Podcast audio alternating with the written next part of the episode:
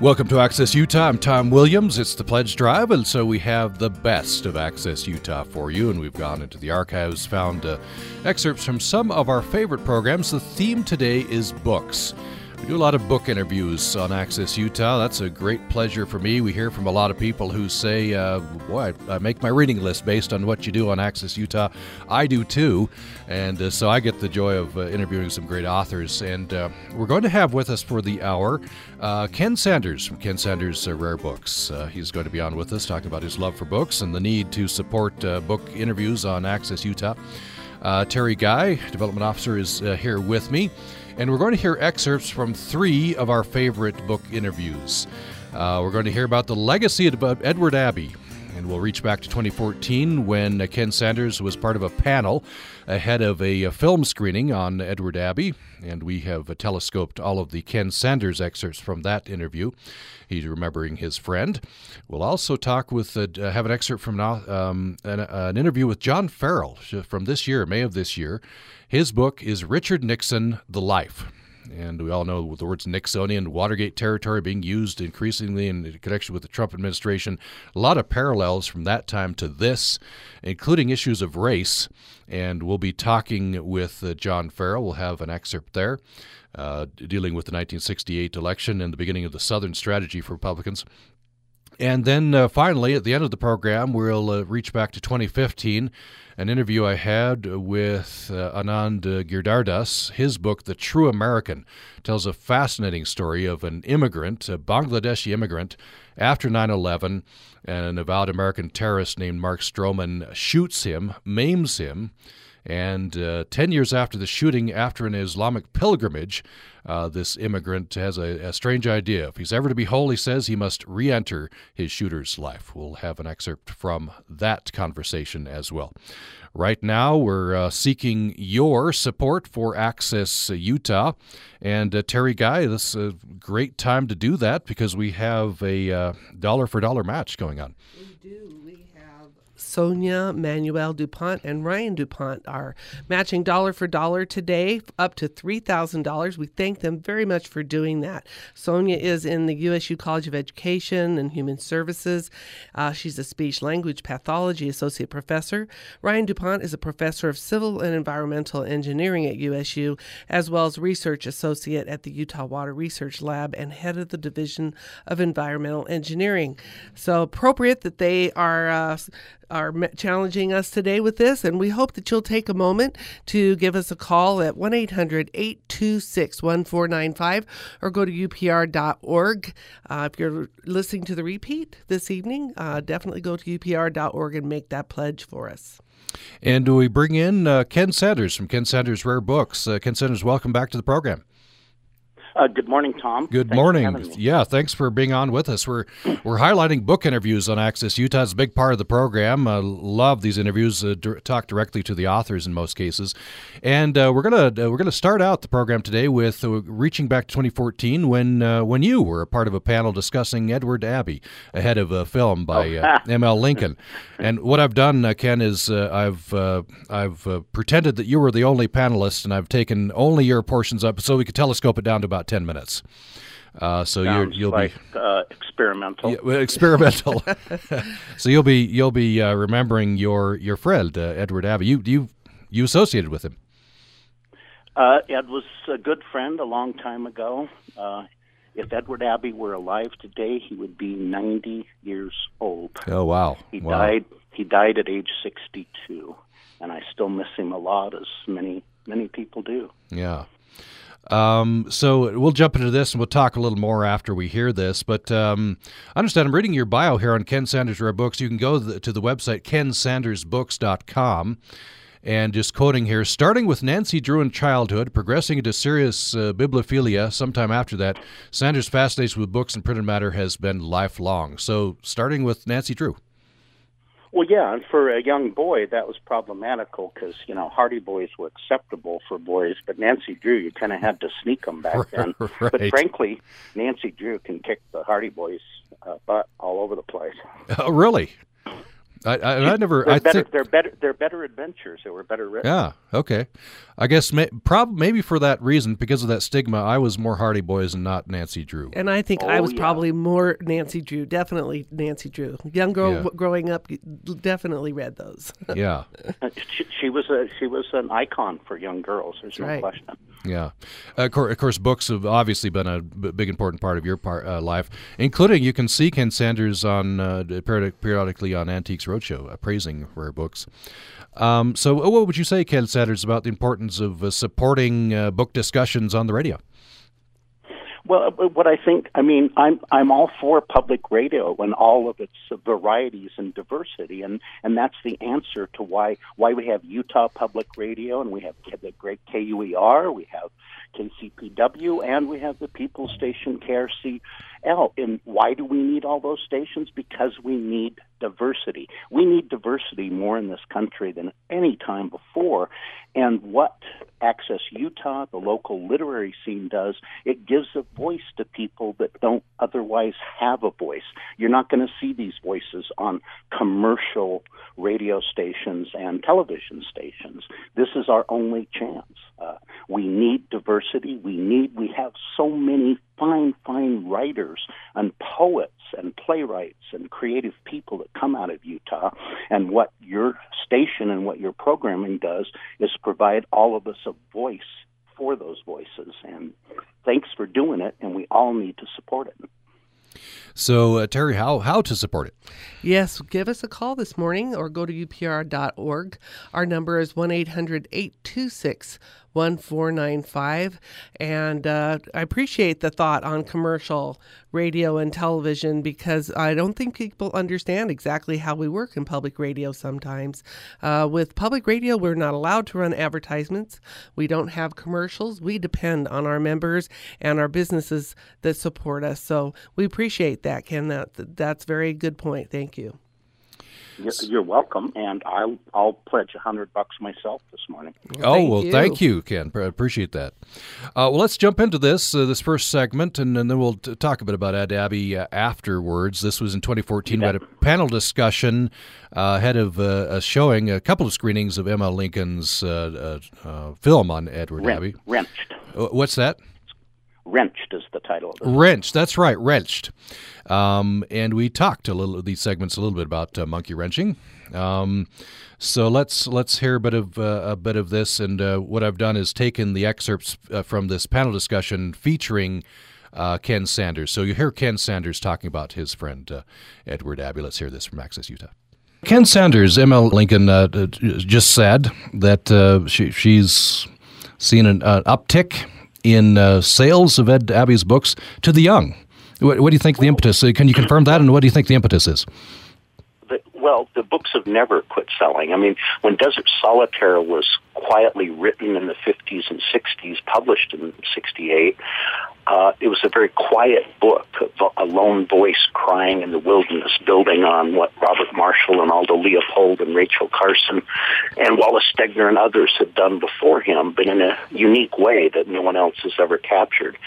The books initially neither Desert Solitaire or Monkey Wrench Gang even sold out their 5,000 copy first printings. They were remaindered in the first editions. But now, even in Ed's lifetime, both those two books had become what he always dreaded classics. He never wanted any book he wrote to become a classic because Ed Abbey thought that the, the very definition of the word classic meant a book everyone talked about and gave accolades to but never read. Well, Ed, you, you've got it both ways. You, those two books of yours, of your 21 works, have become classics, but they're still alive. They're still being read. Both of those titles have sold in millions of copies now, and they're selling better now to a generation of high school and college students that weren't yet born on the planet when Ed Abbey died 25 years ago. Here's a comment um, from Steve McIntyre on our Facebook page.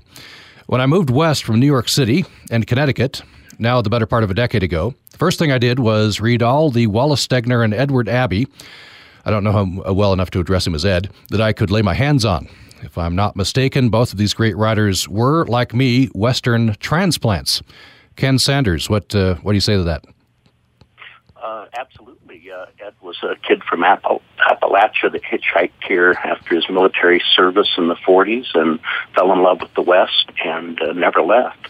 Uh, Wallace Stegner came out of uh, Idaho and, or I mean, Iowa, went all over hell and back with his wayward family and father.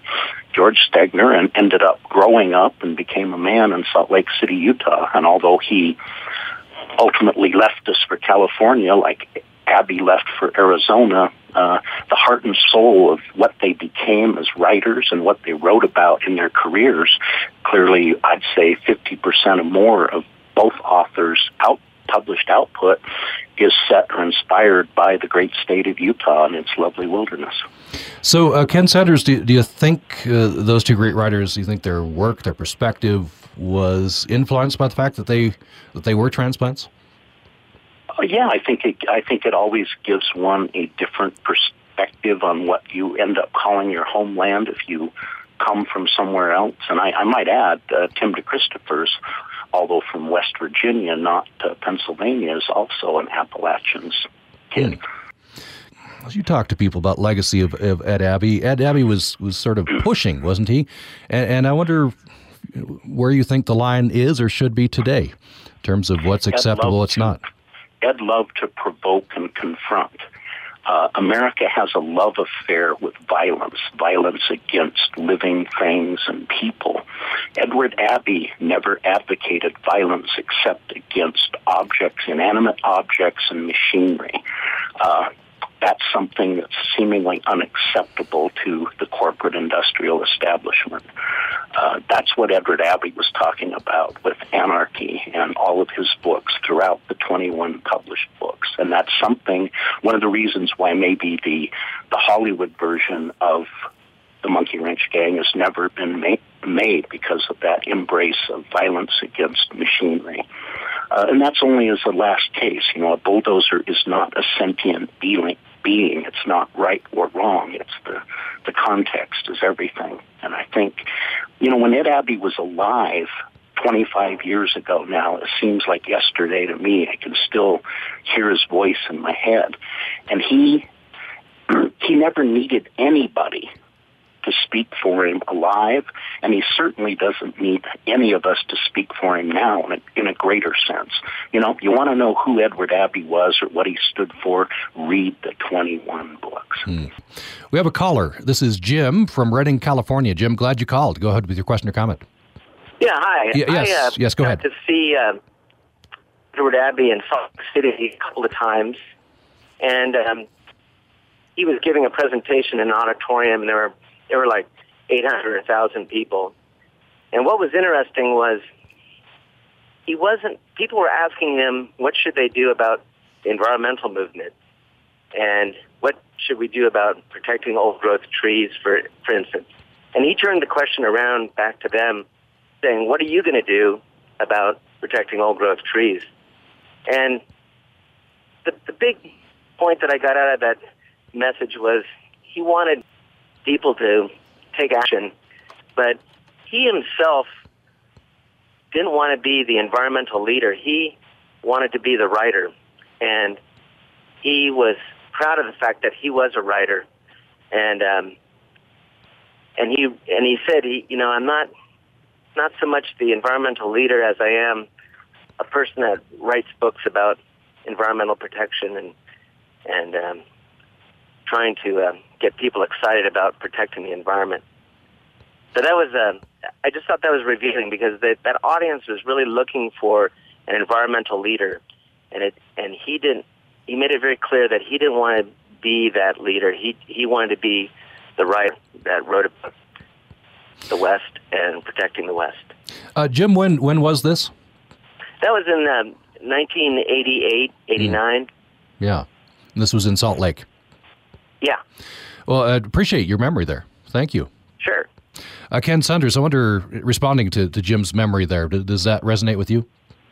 Oh, absolutely. Jim makes a very good point. Edward Abbey considered himself a writer first and foremost.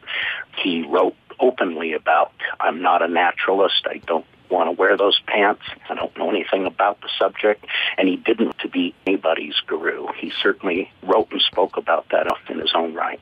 And anyone that doesn't think that Edward Abbey is a serious writer, I would challenge you to take a sentence or a paragraph or any any portion of any of his published writings and try and edit it. See how far you get. Hmm. Interesting. Uh, I wonder if you would read a passage, uh, an Abbey passage. I think you have one prepared. Uh, it's one of my favorites. Uh, it's from the introduction to the original Desert Solitaire, and it's still in every every edition. Uh, let me quote. He he. In right next to this introduction, Abbey quotes uh, the poet Neruda, uh, and he has a little piece that I just love called "Give me silence, water, hope. Give me struggle, iron, volcanoes." Pablo Neruda. So finally, a word of caution. Do not jump into your automobile next June and rush out to the canyon country hoping to see some of that which I've attempted to evoke in these pages. In the first place, you can't see anything from a car. You've got to get out of the goddamn contraption and walk. Better yet, crawl on hands and knees over the sandstone and through the thorn bush and cactus. When traces of blood begin to mark your trail, you'll see something. Maybe. Probably not. In the second place, most of what I write about in this book is already gone or going under fast. This is not a travel guide, but an elegy, a memorial. You're holding a tombstone in your hands, a bloody rock. Don't drop it on your foot. Throw it at something big and glassy. What do you have to lose? Edward Abbey. Uh, that's from Desert Solitaire? Pardon? Uh, which book is that from? Uh, the introduction to uh, Desert Solitaire. Desert Solitaire, okay. And Ken Sanders will give you the last word. What leaps to your mind when you think about Ed Abbey today? Ed Abbey lives. He lives today. He lives to a whole generation of people that weren't born on this planet when he died. His works are alive, they're in print, and they still resonate with people that discover him for the first time.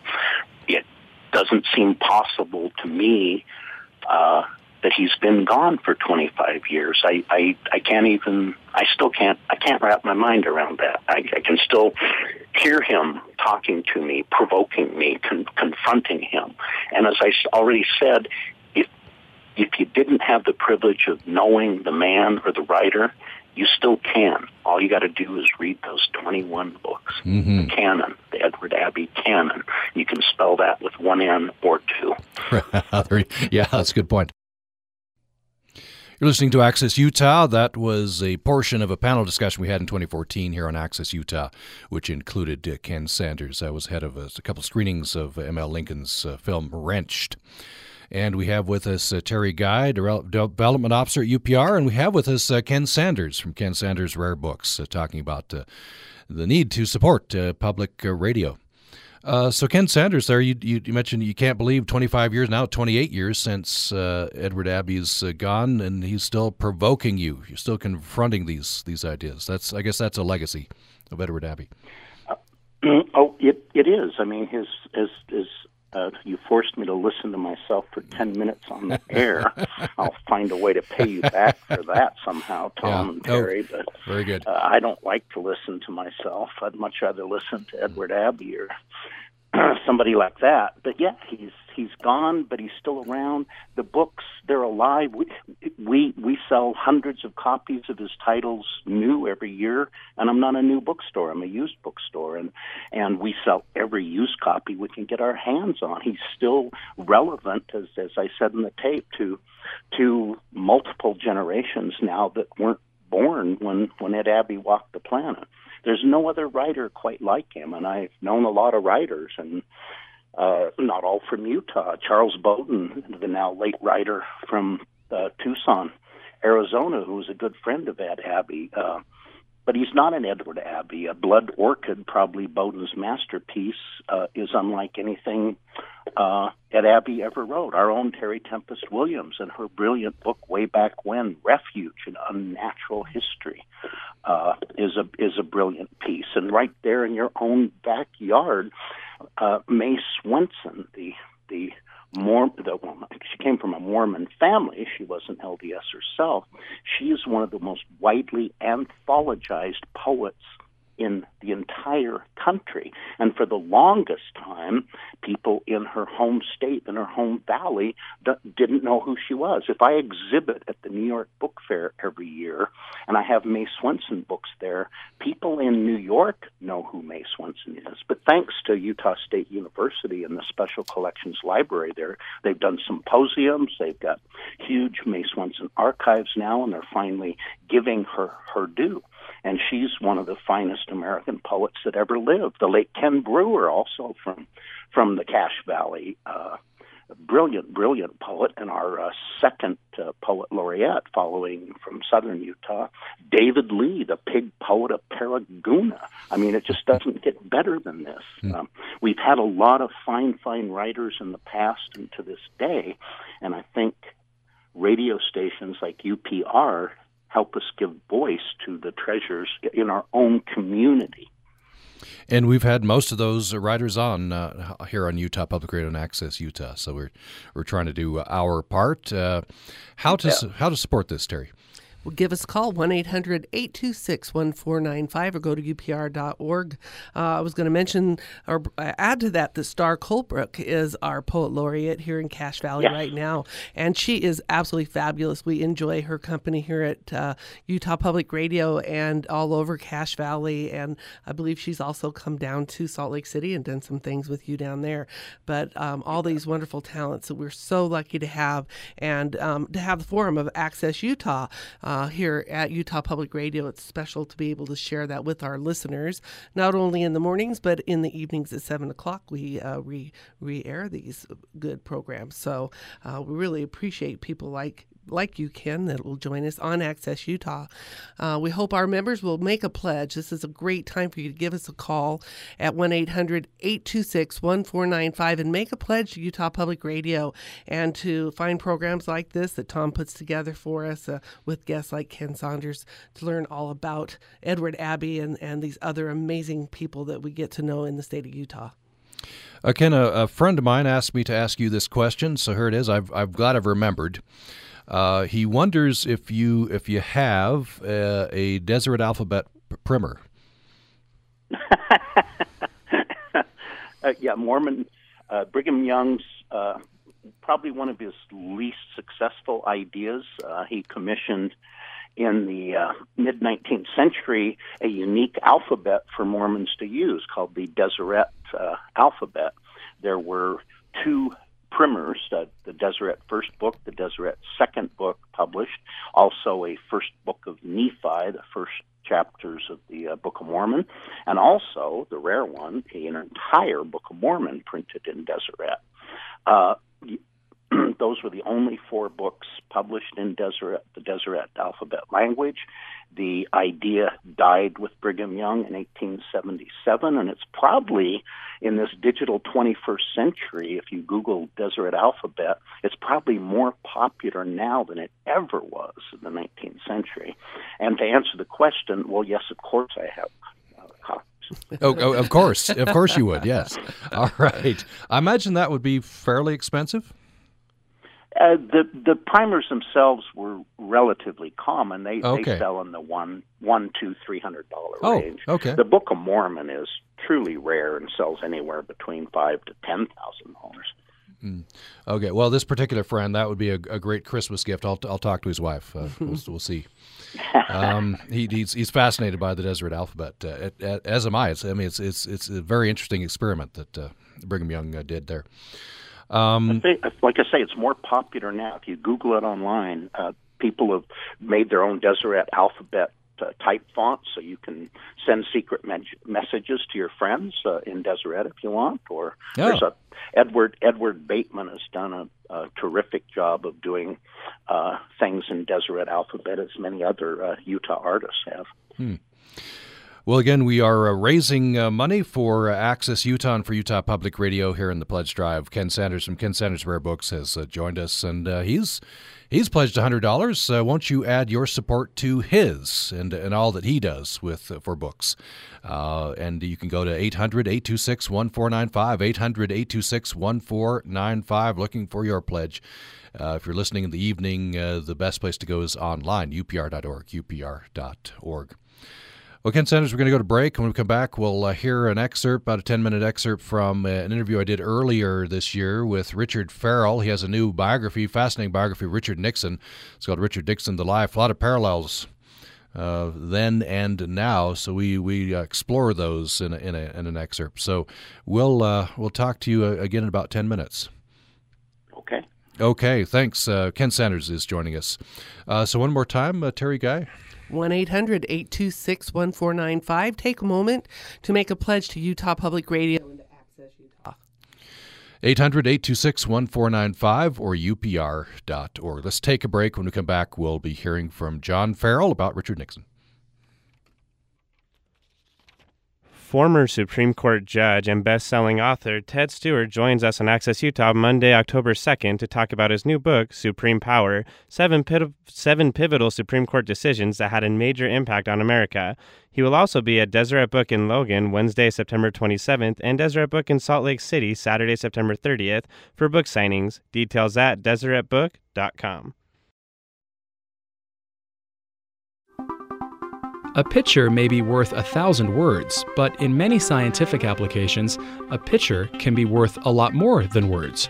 Engineers at USU's Utah Water Research Laboratory have developed a relatively inexpensive unmanned aerial vehicle called Aggie Air, basically a flying computer. It delivers high resolution remote sensing images and scientific grade data that can be used to improve agricultural crop health and productivity, monitor surface water temperatures and snowpack levels, evaluate river restoration projects, manage invasive wetland plants, track fish and wildlife populations, and even keep an eye on ongoing road projects, just to name a few. Now, that's more than just a pretty picture. Support on Utah Public Radio for Creating Tomorrow is provided in part by our members and the College of Engineering at Utah State University, home of the Utah Water Research Lab. Learn more at engineering.usu.edu.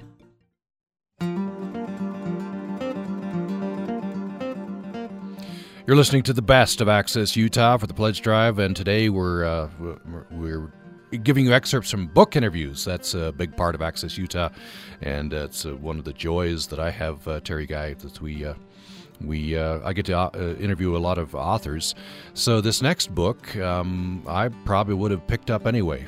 Um, Richard Nixon, The Life, a new biography of Richard Nixon. There are a lot of parallels from the, that time to today. Fascinating. And then I got to talk to the author. It's, it's very timely and it's kind of nostalgic for me because I certainly remember that time very, very well.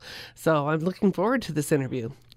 So let's uh, jump into this. Uh, you can support this kind of programming at uh, just a quick phone call at 1 800 826 1495. 800 826 1495. 800 826 1495 or upr.org. upr.org. Um, so let's hear a, a, portion. This is from near the end of the interview.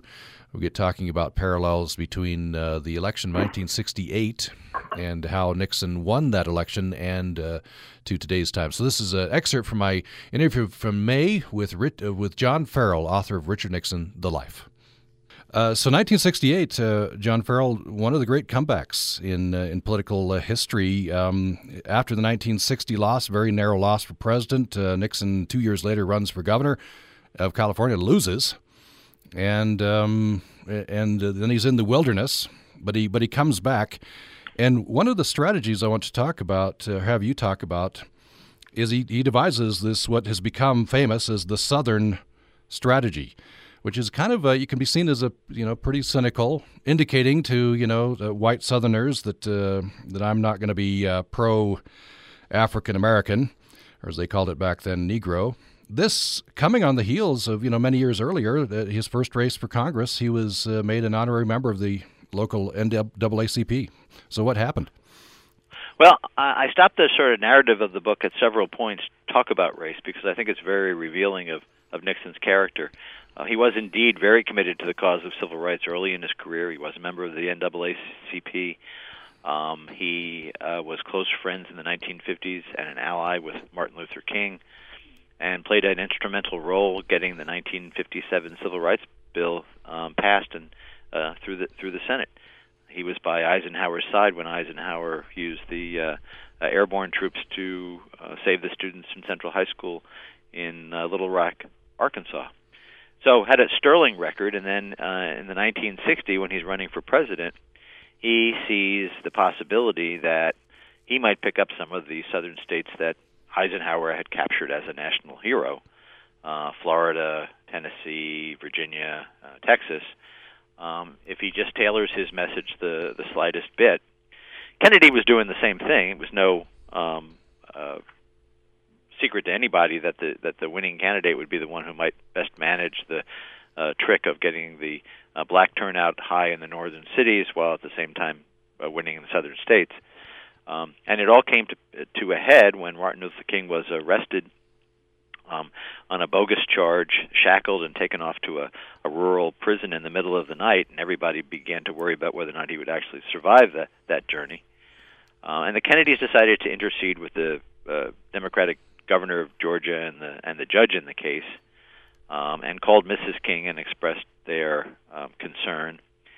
And Nixon, confronted with the same choice, decided not to, and his uh, campaign said no comment. And at that time, Jackie Robinson, who uh, integrated professional baseball for the Brooklyn Dodgers, was a firm, strong Nixon supporter. And he flew to Chicago where Nixon was campaigning, and he met with him, and he in private. And when he came out of that room, there were tears streaking down his his face. And and Martin Luther King later said that Nixon had failed this test of of moral courage. Uh, and that was the big turning point because from that point on, Nixon just uh, believed that he was never going to get enough black votes um, to justify it. And in 1968, of course, he was running against Ronald Reagan, uh, uh, who was uh, running from the right, and he was running in the general election against George Wallace. Um, so he he could do with nods and winks what he needed to do to win um, the Southern delegations at the convention, uh, where he promised that the Southern delegation chairman that he would quote cut out the pro-Negro crap. Um, and then in the general election, he knew that Wallace was going to take the Deep South, but he worked very hard to win states like uh, Tennessee and Virginia and um, and Florida, and and did so. And so you you have Nixon turning, but there's one more twist to the story, which is as president of the United States, he's given the order by the Supreme Court to get on with the desegregation of Southern schools. It's the the ruling by Brown versus Board of Education was 1954, and both uh, Eisenhower, uh, Eisenhower, Kennedy, and Johnson had all dragged their feet. Um, now the Supreme Court was getting very impatient, and it fell to Nixon to do the job, and he did it expertly, and he did it quietly, and he did it successfully, and he did it without violence. Uh, he did it by bringing black and white Americans together from those states, bringing them to the White House to work out plans for integration, taking them into the Oval Office, and, li- and like we said, this is a very awkward man who does not like personal encounters with people, and and lobbying them personally, calling, asking them to look around the Oval Office and feel the weight of history that he did, um, and he gets it done, and he becomes the biggest desegregator of Southern schools um, in American history, and um, gets very little credit for it because um, Nixon, being Nixon, he didn't want credit for it. He wanted to do it all quietly so that he could continue to appeal to white Southerners. Uh, but he did the right thing, mm. um, and uh, black voters in the South recognized this, and he he had an approval rating of uh, uh 43 to 40 among black voters in the South after they watched him desegregate those schools. Yeah, it's very very complex. Um, that's, yeah, yeah. That, that Southern strategy then kind of goes up. It was very successful for a long time for the Republicans and then sort of becomes a problem. Um, but but it was you know it's, kind of subtle. Trump made it more overt, you know, in his campaign, but it's uh, kind of kind of a similar thing, just uh, you know a little little less nuanced. Um, well, I think but know, we have the, these huge demographic changes going on in the country, and in the long run, painting yourself into an, an all-white party, um, you know, you may win an election uh, like 2000 16, but in the long run, it's going to it's going to hurt you. And I think that there are lots of people in the Republican Party uh, who recognize this. I think Ronald Reagan recognized this. I think uh, other um, conservative recognize this, and so uh, I wouldn't be surprised if uh, um, if Trump was the last stand of the Southern strategy. Also, you you talked about this. You know, he, he tried to keep it quiet because he wanted to preserve the white votes, but uh, you know, uh, participating with segregation or with desegregation. Um, a lot of Nixon's policies on the domestic front probably wouldn't pass muster today with with uh, conservative Republicans. You know, EPA, OSHA, being a couple of examples. The the list of, of course, he had a, now he had a Democratic Congress, so he was constantly getting proposals, and this was a time when people believed in government uh, activism. But you know, he and Eisenhower had seen how um, they how uh, Americans put good government to use in World War II. And they didn't have this sort of reflexive um, uh, hostility for it that uh, Ronald Reagan did. Um, he Nixon was quite happy um, to, uh, and his domestic uh, record is astonishing.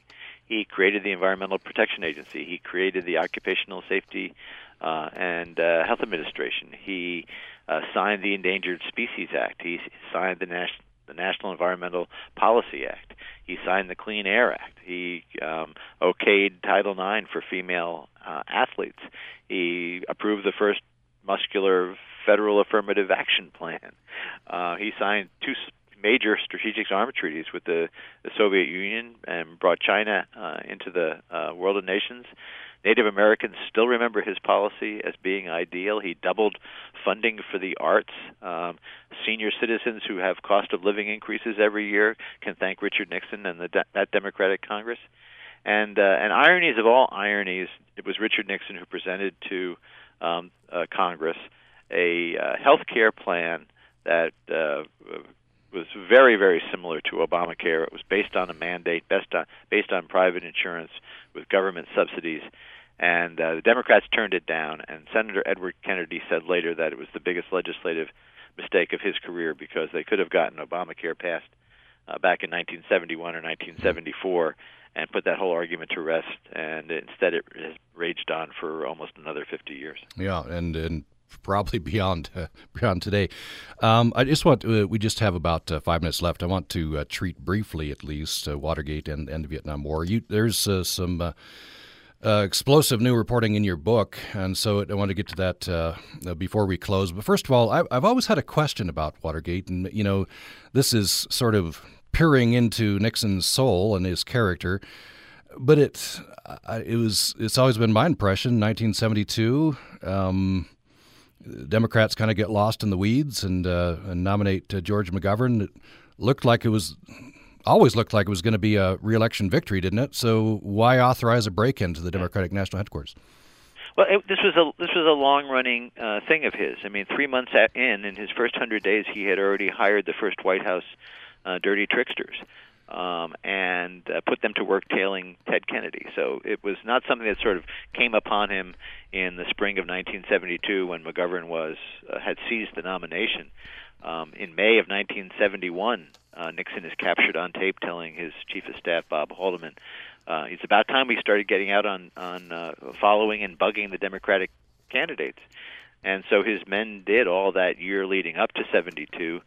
And at the time that Nixon said that, uh, he was uh, in doubt as to whether or not he was going to have a, a reelection victory. So the, the motivation w- was there. The actual time that the burglars were caught in June of '72, by then um, it looked like McGovern was going to was going to be the nominee, um, and so the, the question arose as to well, why did they already why, if this was so, were, were, they in there in the Watergate? But but these were plans that had been that had been launched a year, two years earlier, um, when Nixon was was uh, persuaded that Edmund Muskie or Ted Kennedy or or somebody else was going to be a formidable uh, competitor in '72.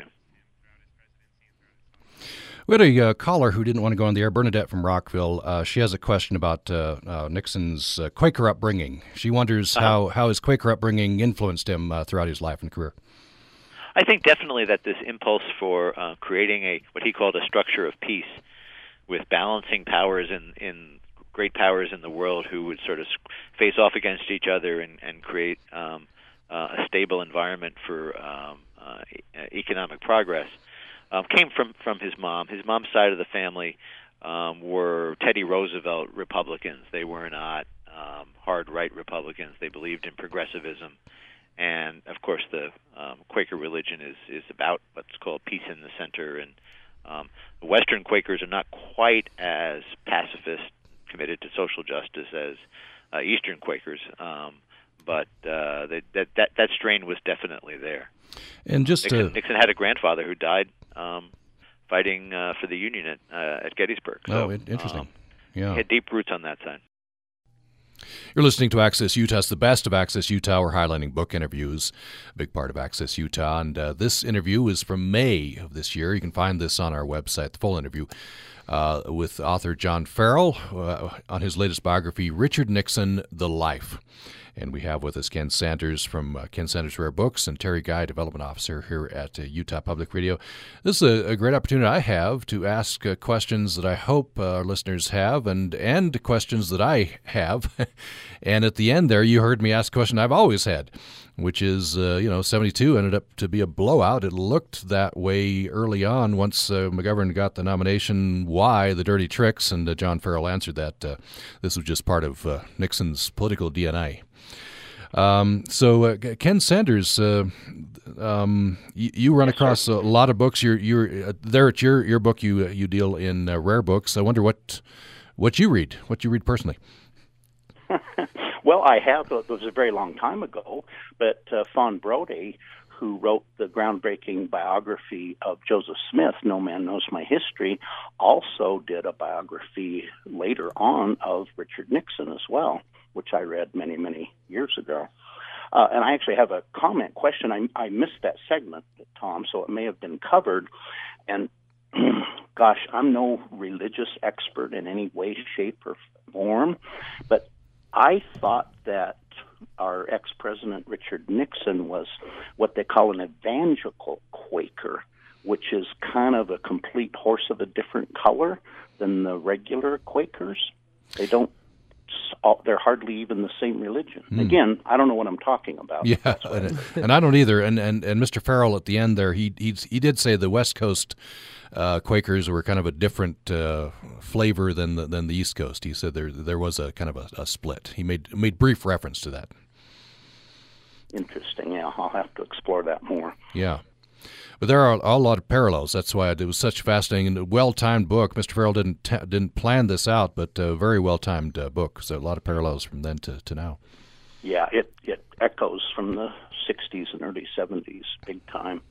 And that's that's why earlier I was trying to stress, you know, the diversity of having, you know, why do we have multiple public radio stations in Utah. Well, you all serve a different market and a different audience, and it's called diversity. And biodiversity, whether it's in insects or mammals or humans, which are mammals, of course, is important. And I think diversity in this country is important. Diversity is what built this country, and we need access to different voices and different points of view.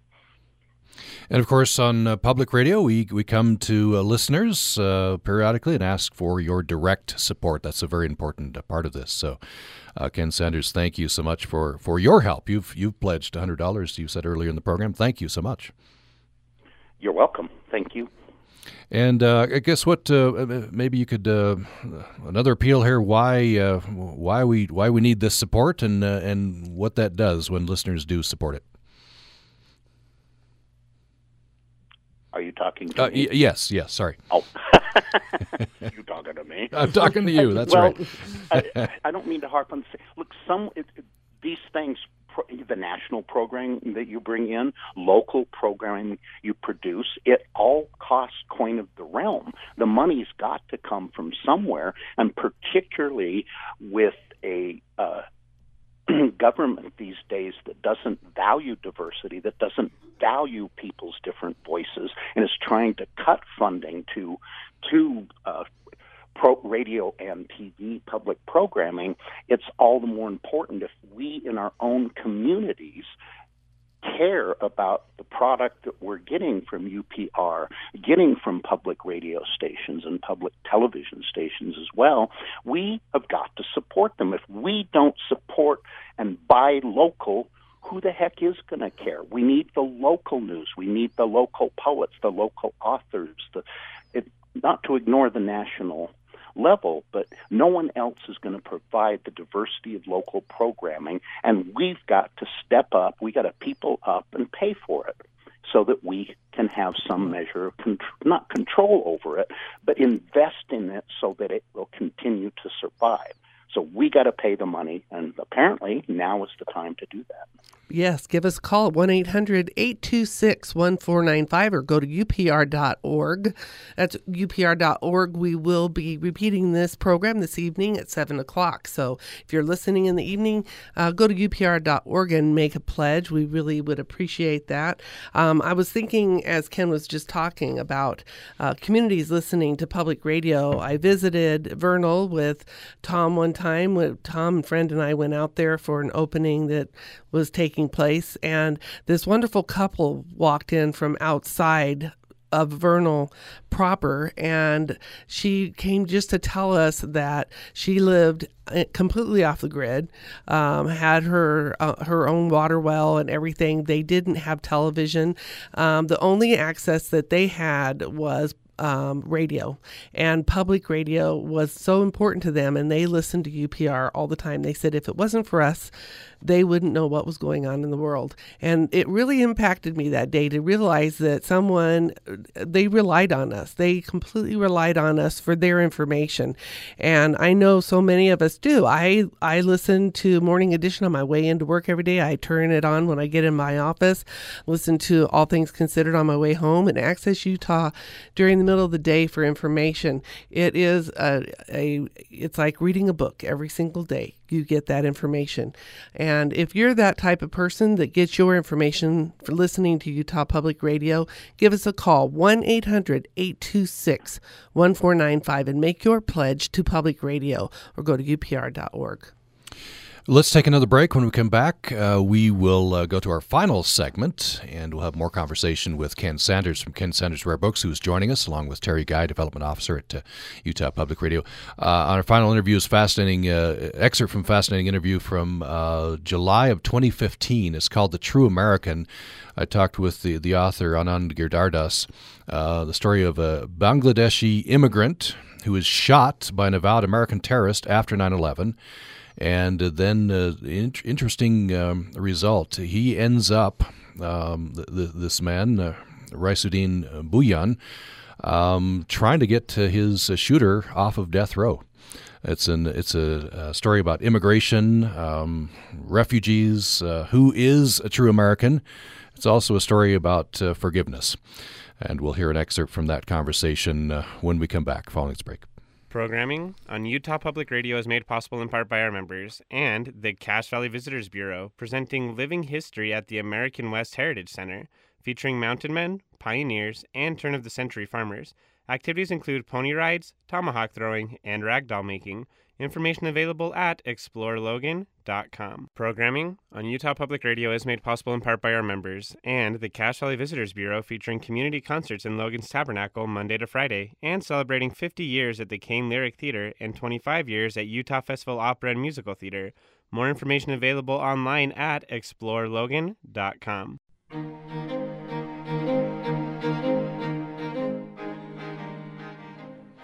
You're listening to the best of Access Utah on Utah Public Radio. I'm Tom Williams, along with Teri Guy, Development Officer at uh, Utah Public Radio, and Ken Sanders from Ken Sanders Rare Books. And we're exploring uh, some of our best book interviews on the program today. And we're looking for your support for this kind of programming. You can call 800 826 1495, 800 826 1495, or you can go to upr.org. Um, and we're going to go to a fascinating interview, an excerpt from that, The True American, Anand Giridharadas from uh, 2015. Before we go there, Ken Sanders, uh, you're, uh, you run Ken Sanders Rare Books. You're also an action hero of sorts. Um, you uh, you you you're a member of the Antiquarian Booksellers Association of America. And for a while, you were head of the uh, you were security chair, and in charge of uh, hunting down book thieves, which you did and we, we had you on the program one time talking about a, a, very famous example of where you you helped to track down one of these book thieves. Tom, I have a very obsessive personality. Uh, I believe I inherited it from my late father. And when I get hold of something, I I can have a tendency to go off the deep end about it. And the book thief story is far too long a story to tell. There's actually a whole book that a, a journalist from San Francisco wrote about it called "The the Man Who Loved Books Too Much." Uh, that I I've retitled the book "The Man Who Loved to Steal Books Too Much." That's right. Yeah. And yeah, I I, I played detective, uh, cyber detective, which is laughable because anyone that knows me knows I'm a hopeless luddite. I, I already lost the connection to to you guys once already uh, during this short time period, but I started using the internet to track down a book thief and figured out uh, how he was doing it and who he was doing it to, and set up a sting. And actually, we we caught him thanks to a extraordinary uh, California uh, police detective who actually was interested in book crime. Usually, police departments have more weighty issues to deal with and uh, sent him to San Quentin for three years. So, yeah, I take book theft, whether in my store personally or in the trade, very seriously. And uh, you know, as an independent bookseller, it's it, in this 21st century digital age, it's very difficult to make a living. You know, just ask my colleagues, Betsy Burton at the King's English or Tony Weller at Sam Weller's books. You know, where we Weller's, of course, has been around forever, but uh, Betsy started a year or two after I did the Cosmic Aeroplane back in the 70s, and uh, we're all still around and we're still all thriving. So it's, uh, but independent bookselling with the advent of the internet has had a very, there's hundreds and thousands of independent new and used bookshops across the country at close. So I really subscribe to this, this buy local, shop local mentality, whether it's for tomatoes or books or uh, vinyl albums, which I have a fondness for, and I think that has to include our public radio stations as well. You don't have commercial advertising.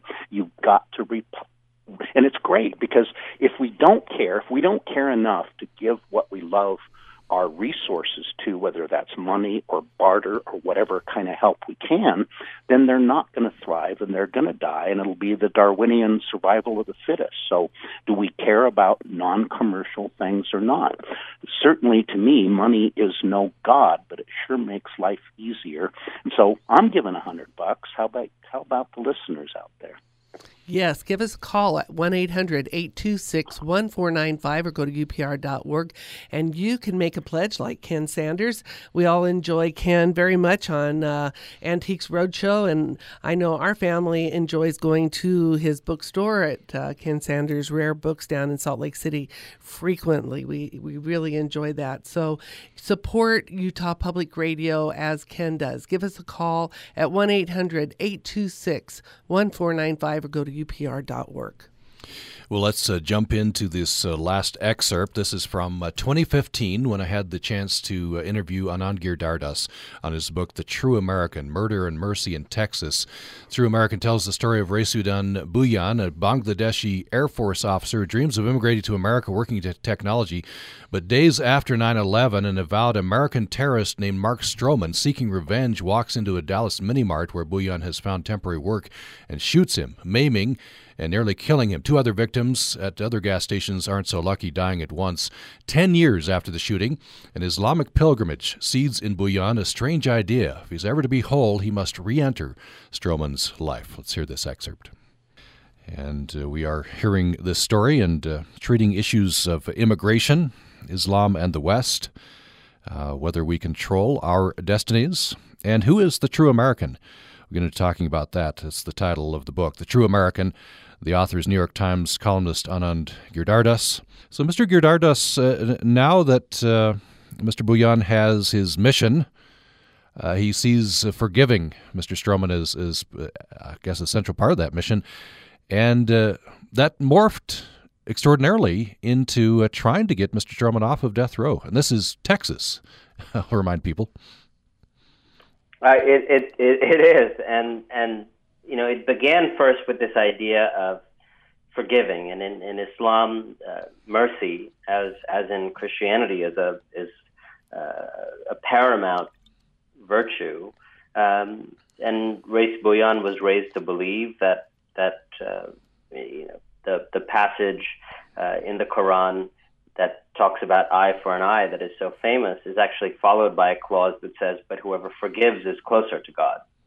Um, and he was one of those people who really believed in um, that second clause. And so he decided to forgive Mark Stroman. But something about that felt inadequate to him, just forgiving, just letting it, saying that it's kind of passage of bad feelings.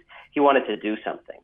And he decided that what he wanted to do was to save this man, uh, to make a gesture, to, to make people think again. Um, but also, he had the specific vision of going around the world, him in person, Mark Stroman via Skype, um, giving speeches together talking about the imp- importance of overcoming hate. Um, and, uh, you know, so he sues, Rais Bhuiyan sues Rick Perry in the courts of Texas, arguing that he, and on behalf of the other two victims' families who agreed with him, uh, didn't want Mark Stroman killed and not to kill him in their name. Did the two men uh, encounter each other, speak to each other? Um, they so one of the things that then sued for is the right to meet uh, Stroman again, and that was actually part of Texas law that there's a right to victim offender mediation. Um, but so he sued for the right to do that, and that was part of his lawsuit to try to get this execution blocked or at least delayed. Um, in the end, uh, he was not granted that opportunity to meet him, and but they did speak um, for the second time and only you know only other time besides the shooting on the final day. Um, I would say uh, you know a couple hours before the scheduled execution. If you want, I can even read you yeah, I'd love, um, the love transcript that. of that call. So Mark says, Rais, how are you doing, Rais? Rais says, Hey, Mark, how are you, buddy? Mark says, How are you doing, man? Hey, man, thank you for everything you've been trying to do for me. You are inspiring. Thank you from my heart, dude. Rais says, Mark, you should know that I'm praying for God, the most compassionate and gracious. I forgive you, and I do not hate you. I never hated you. Mark says, You are inspired, Grace. Grace says, and this is from the bottom of my heart. Mark says, You are a remarkable person. Thank you from my heart. I love you, bro. I love you with all my heart. Thank you for being such an awesome person. I mean it. So just a really remarkable exchange, uh, given the only previous encounter between those people involved one of them shooting the other in the face. Mm. Yeah, that is remarkable. And we should point out that Mark Stroman underwent a transformation on death row. He did, and and it's it's uh, you know many people change when they go to prison, but I think Mark Stroman really had a series of epiphanies, and many people who got to know him in that period, you know, say that what happened was all the bad influences on his life that had shaped him up to that point fell out of his life immediately. All the drug dealers and the drugs and the and the kind of negative peers um, and the people who came into his life tended to be of a much higher quality and more caring and compassionate. You know, pastors, ministers, uh, friends, uh, a documentary filmmaker who who uh, became interested in his life and, and befriended him and mentored him. Um, and I think we tend to think about people as being malleable when they're very young and then and then somewhat fixed. But what was so scary in a way about Mark Stroman's evolution in prison is that people so deprived of love when they are young as he was. I mean, this is a guy whose mother told him when he was a little boy that if she'd had fifty dollars more when she was pregnant, she would have aborted him and should have aborted him, but didn't get around to it. Um, someone who grows up in that atmosphere where he was, you know, made to mow the lawn with his bare hands because he was allergic to grass, that kind of environment. Um, that someone like that is so starved of love that when they actually get it in their 30s, they can actually they can actually change. Maybe not change as much as uh, would be needed to rectify the original deprivation, but change. And he did change, and he became more open. He confronted his own feelings. He started to understand uh, this hurt or be hurt mentality that his daughter spoke of, and how it had defined his life, and how pain uh, had had defined him. And one of his last words, as he lay on the gurney, um, was, "One second of hate will cause a lifetime of pain." And uh, he had learned that the hard way. Hmm. What what do you what role could forgiveness play in the criminal justice system? How how how would you link those two? You know, I think this idea of mercy that that Raisuddin raised in the lawsuit and and and and asked us to think about is an idea with many levels of applicability. And and I'm with you. You know, I, I don't know that I would do the same thing in the situation. You know, while I was writing this book, my wife would sometimes say to me, you know, why don't you forgive me about this thing we're arguing about? You're writing this whole book about forgiveness. you know, uh, it, it, it, it's not easy business, this, this forgiveness. But I, so, so I don't think that, you know, that we should take Rais's thing literally, that, you know, everybody who's a victim of a attempted murder should forgive their attacker. That's, that's not what this is about. But I think we should take this larger idea of mercy and say, what does it mean in criminal justice? And that's actually happening. I mean, I think this year, more than any other year in the last few decades, there's been a real movement to say we need to reform the criminal justice in the direction of mercy.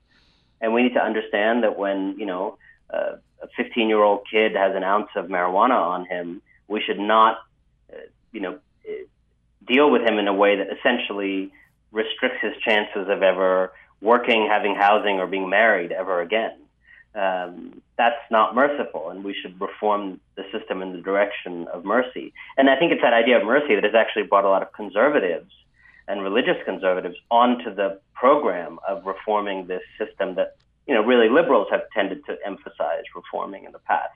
Uh, but I wouldn't confine it to just criminal justice. I think it challenges us this story to ask what it would mean to build a more merciful country um, what's a more merciful economic policy? What's a more merciful immigration policy? What's a more merciful attitude to the suffering that people have with broken families?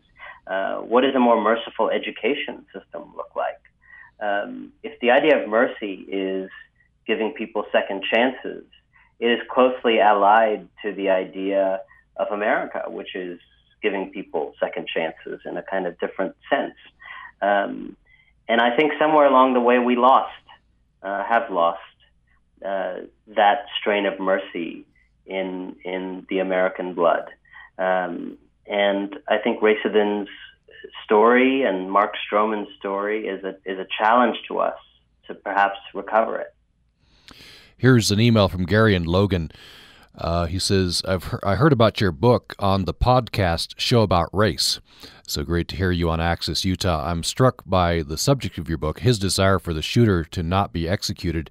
I find it curious how Rais Bhuiyan's story resembles the forgiveness that the families of Charleston victims bestowed upon Dylann Roof. Yeah, I was so struck and astonished, as was the whole country, when, you know, the headline one day is this massacre and the headline the next day is "I forgive you," and uh, it obviously came out of a place of uh, spirituality for many of those people, but it came out of a, um, I think, an idea that maybe is gaining ground in our time. Um, that forgiveness is not just saying, "Hey, no big deal." Uh, you can you can say, "Hey, this is a really big deal." and and forgive. And I think this is actually challenging us to think about what does it mean to forgive, um, to punish, to to give people their due, but to to think and act more mercifully. If if uh, if the families, the parents who had to bury their own children uh, could the day afterward forgive Dylann Roof. Uh, it shames all of us a little bit into perhaps being a little more merciful in the more trivial situations uh, in which we find ourselves. Just a couple of minutes left. I, am curious uh, did uh, researching and writing uh, Rais Bhuiyan's journey um, change your perspective on immigration in any way? Um, I think it, it you know, I, I come from an immigrant family, and so I've, I've dealt with this my whole life in different ways. My parents are immigrants, and um, I think what I learned in the course of writing this book was actually how complicated the American model is. Because part of what our model is doing is, I mean, we, we really take in a lot more immigrants than most other places. And we do that to, uh, for a variety of motivations to be open to the world, to accept refugees, the tired, huddled masses idea. We also do it for very practical business reasons. Immigrants tend to be, you know, more likely to start businesses and hardworking, and in a way, we're cherry picking the best and brightest from other societies and and and putting them into our system. Um, but I I started to understand how that very important goal of bringing new blood into the system um, really wrestles with the very real challenge of a country that is perpetually passing into new hands. And that's not easy for people who are not the new blood, but are the old blood. And I think, you know, uh, I'm certainly a big fan of, of new blood, otherwise I wouldn't be here. Um, but I think sometimes those of us who are can be unsympathetic to how difficult it is for the old blood. And I think we could be much better as a society at helping to manage that those transitions of a country recurringly passing into new hands and new blood. That's an excerpt from my conversation from 2015, July of that year, with Anand Giridharadas. The True American is his book. And uh, we have with us uh, for another couple of minutes Ken Sanders from Ken Sanders Rare Books and uh, Teri Guy, Development Officer here at uh, Utah Public Radio. As I listen to that, there's uh, some wistfulness, at least in, in my, my emotions. Um, he's expressing a bit of optimism. He's also kind of previewing what's happened in the ensuing two years. We've, we've felt a big backlash.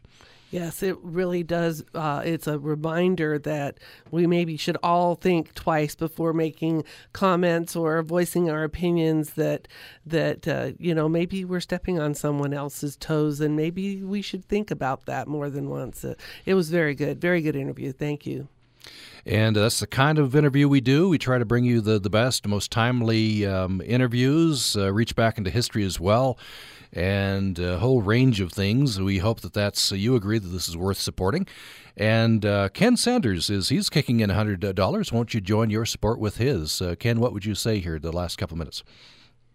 I think the segment you just aired and others like it. Speaking for myself, uh, as a aging white male, uh, I, the last year or two of politics in this country has made me realize that despite how liberal I might have thought I have been my entire life, I don't have an inkling, not even a clue, what it's like to be an immigrant, to be a person of color, or not, or a minority in this country. And not that they're minorities, but also I don't have the foggiest idea what a woman goes through in her life on a day-to-day basis, as speaking as that aging white male. And programs like you, the segment you just aired, gives inklings and clues on what it's like for others and talking about mercy and forgiveness and being able to have empathy and understanding what's that like. And I don't pretend to. I'm the aging white male guy. I'm clueless. But it being able to be self-aware of that means maybe we can progress from that and there maybe there would be hope for the future. Doesn't seem like it right now, mm-hmm. but let's hope that there is. Right, we have to keep hope alive, and uh, yeah, well said. And that's what we try to do here on on, on uh, Access Utah. In fact, it's sort of a vision uh, statement for Access Utah is our Utah community. We try to understand each other, try to bring each other together, uh, talk with each other, perhaps across divides. That's what we're trying to do here. And if you support this kind of programming, we hope you'll call right now 800 826 1495.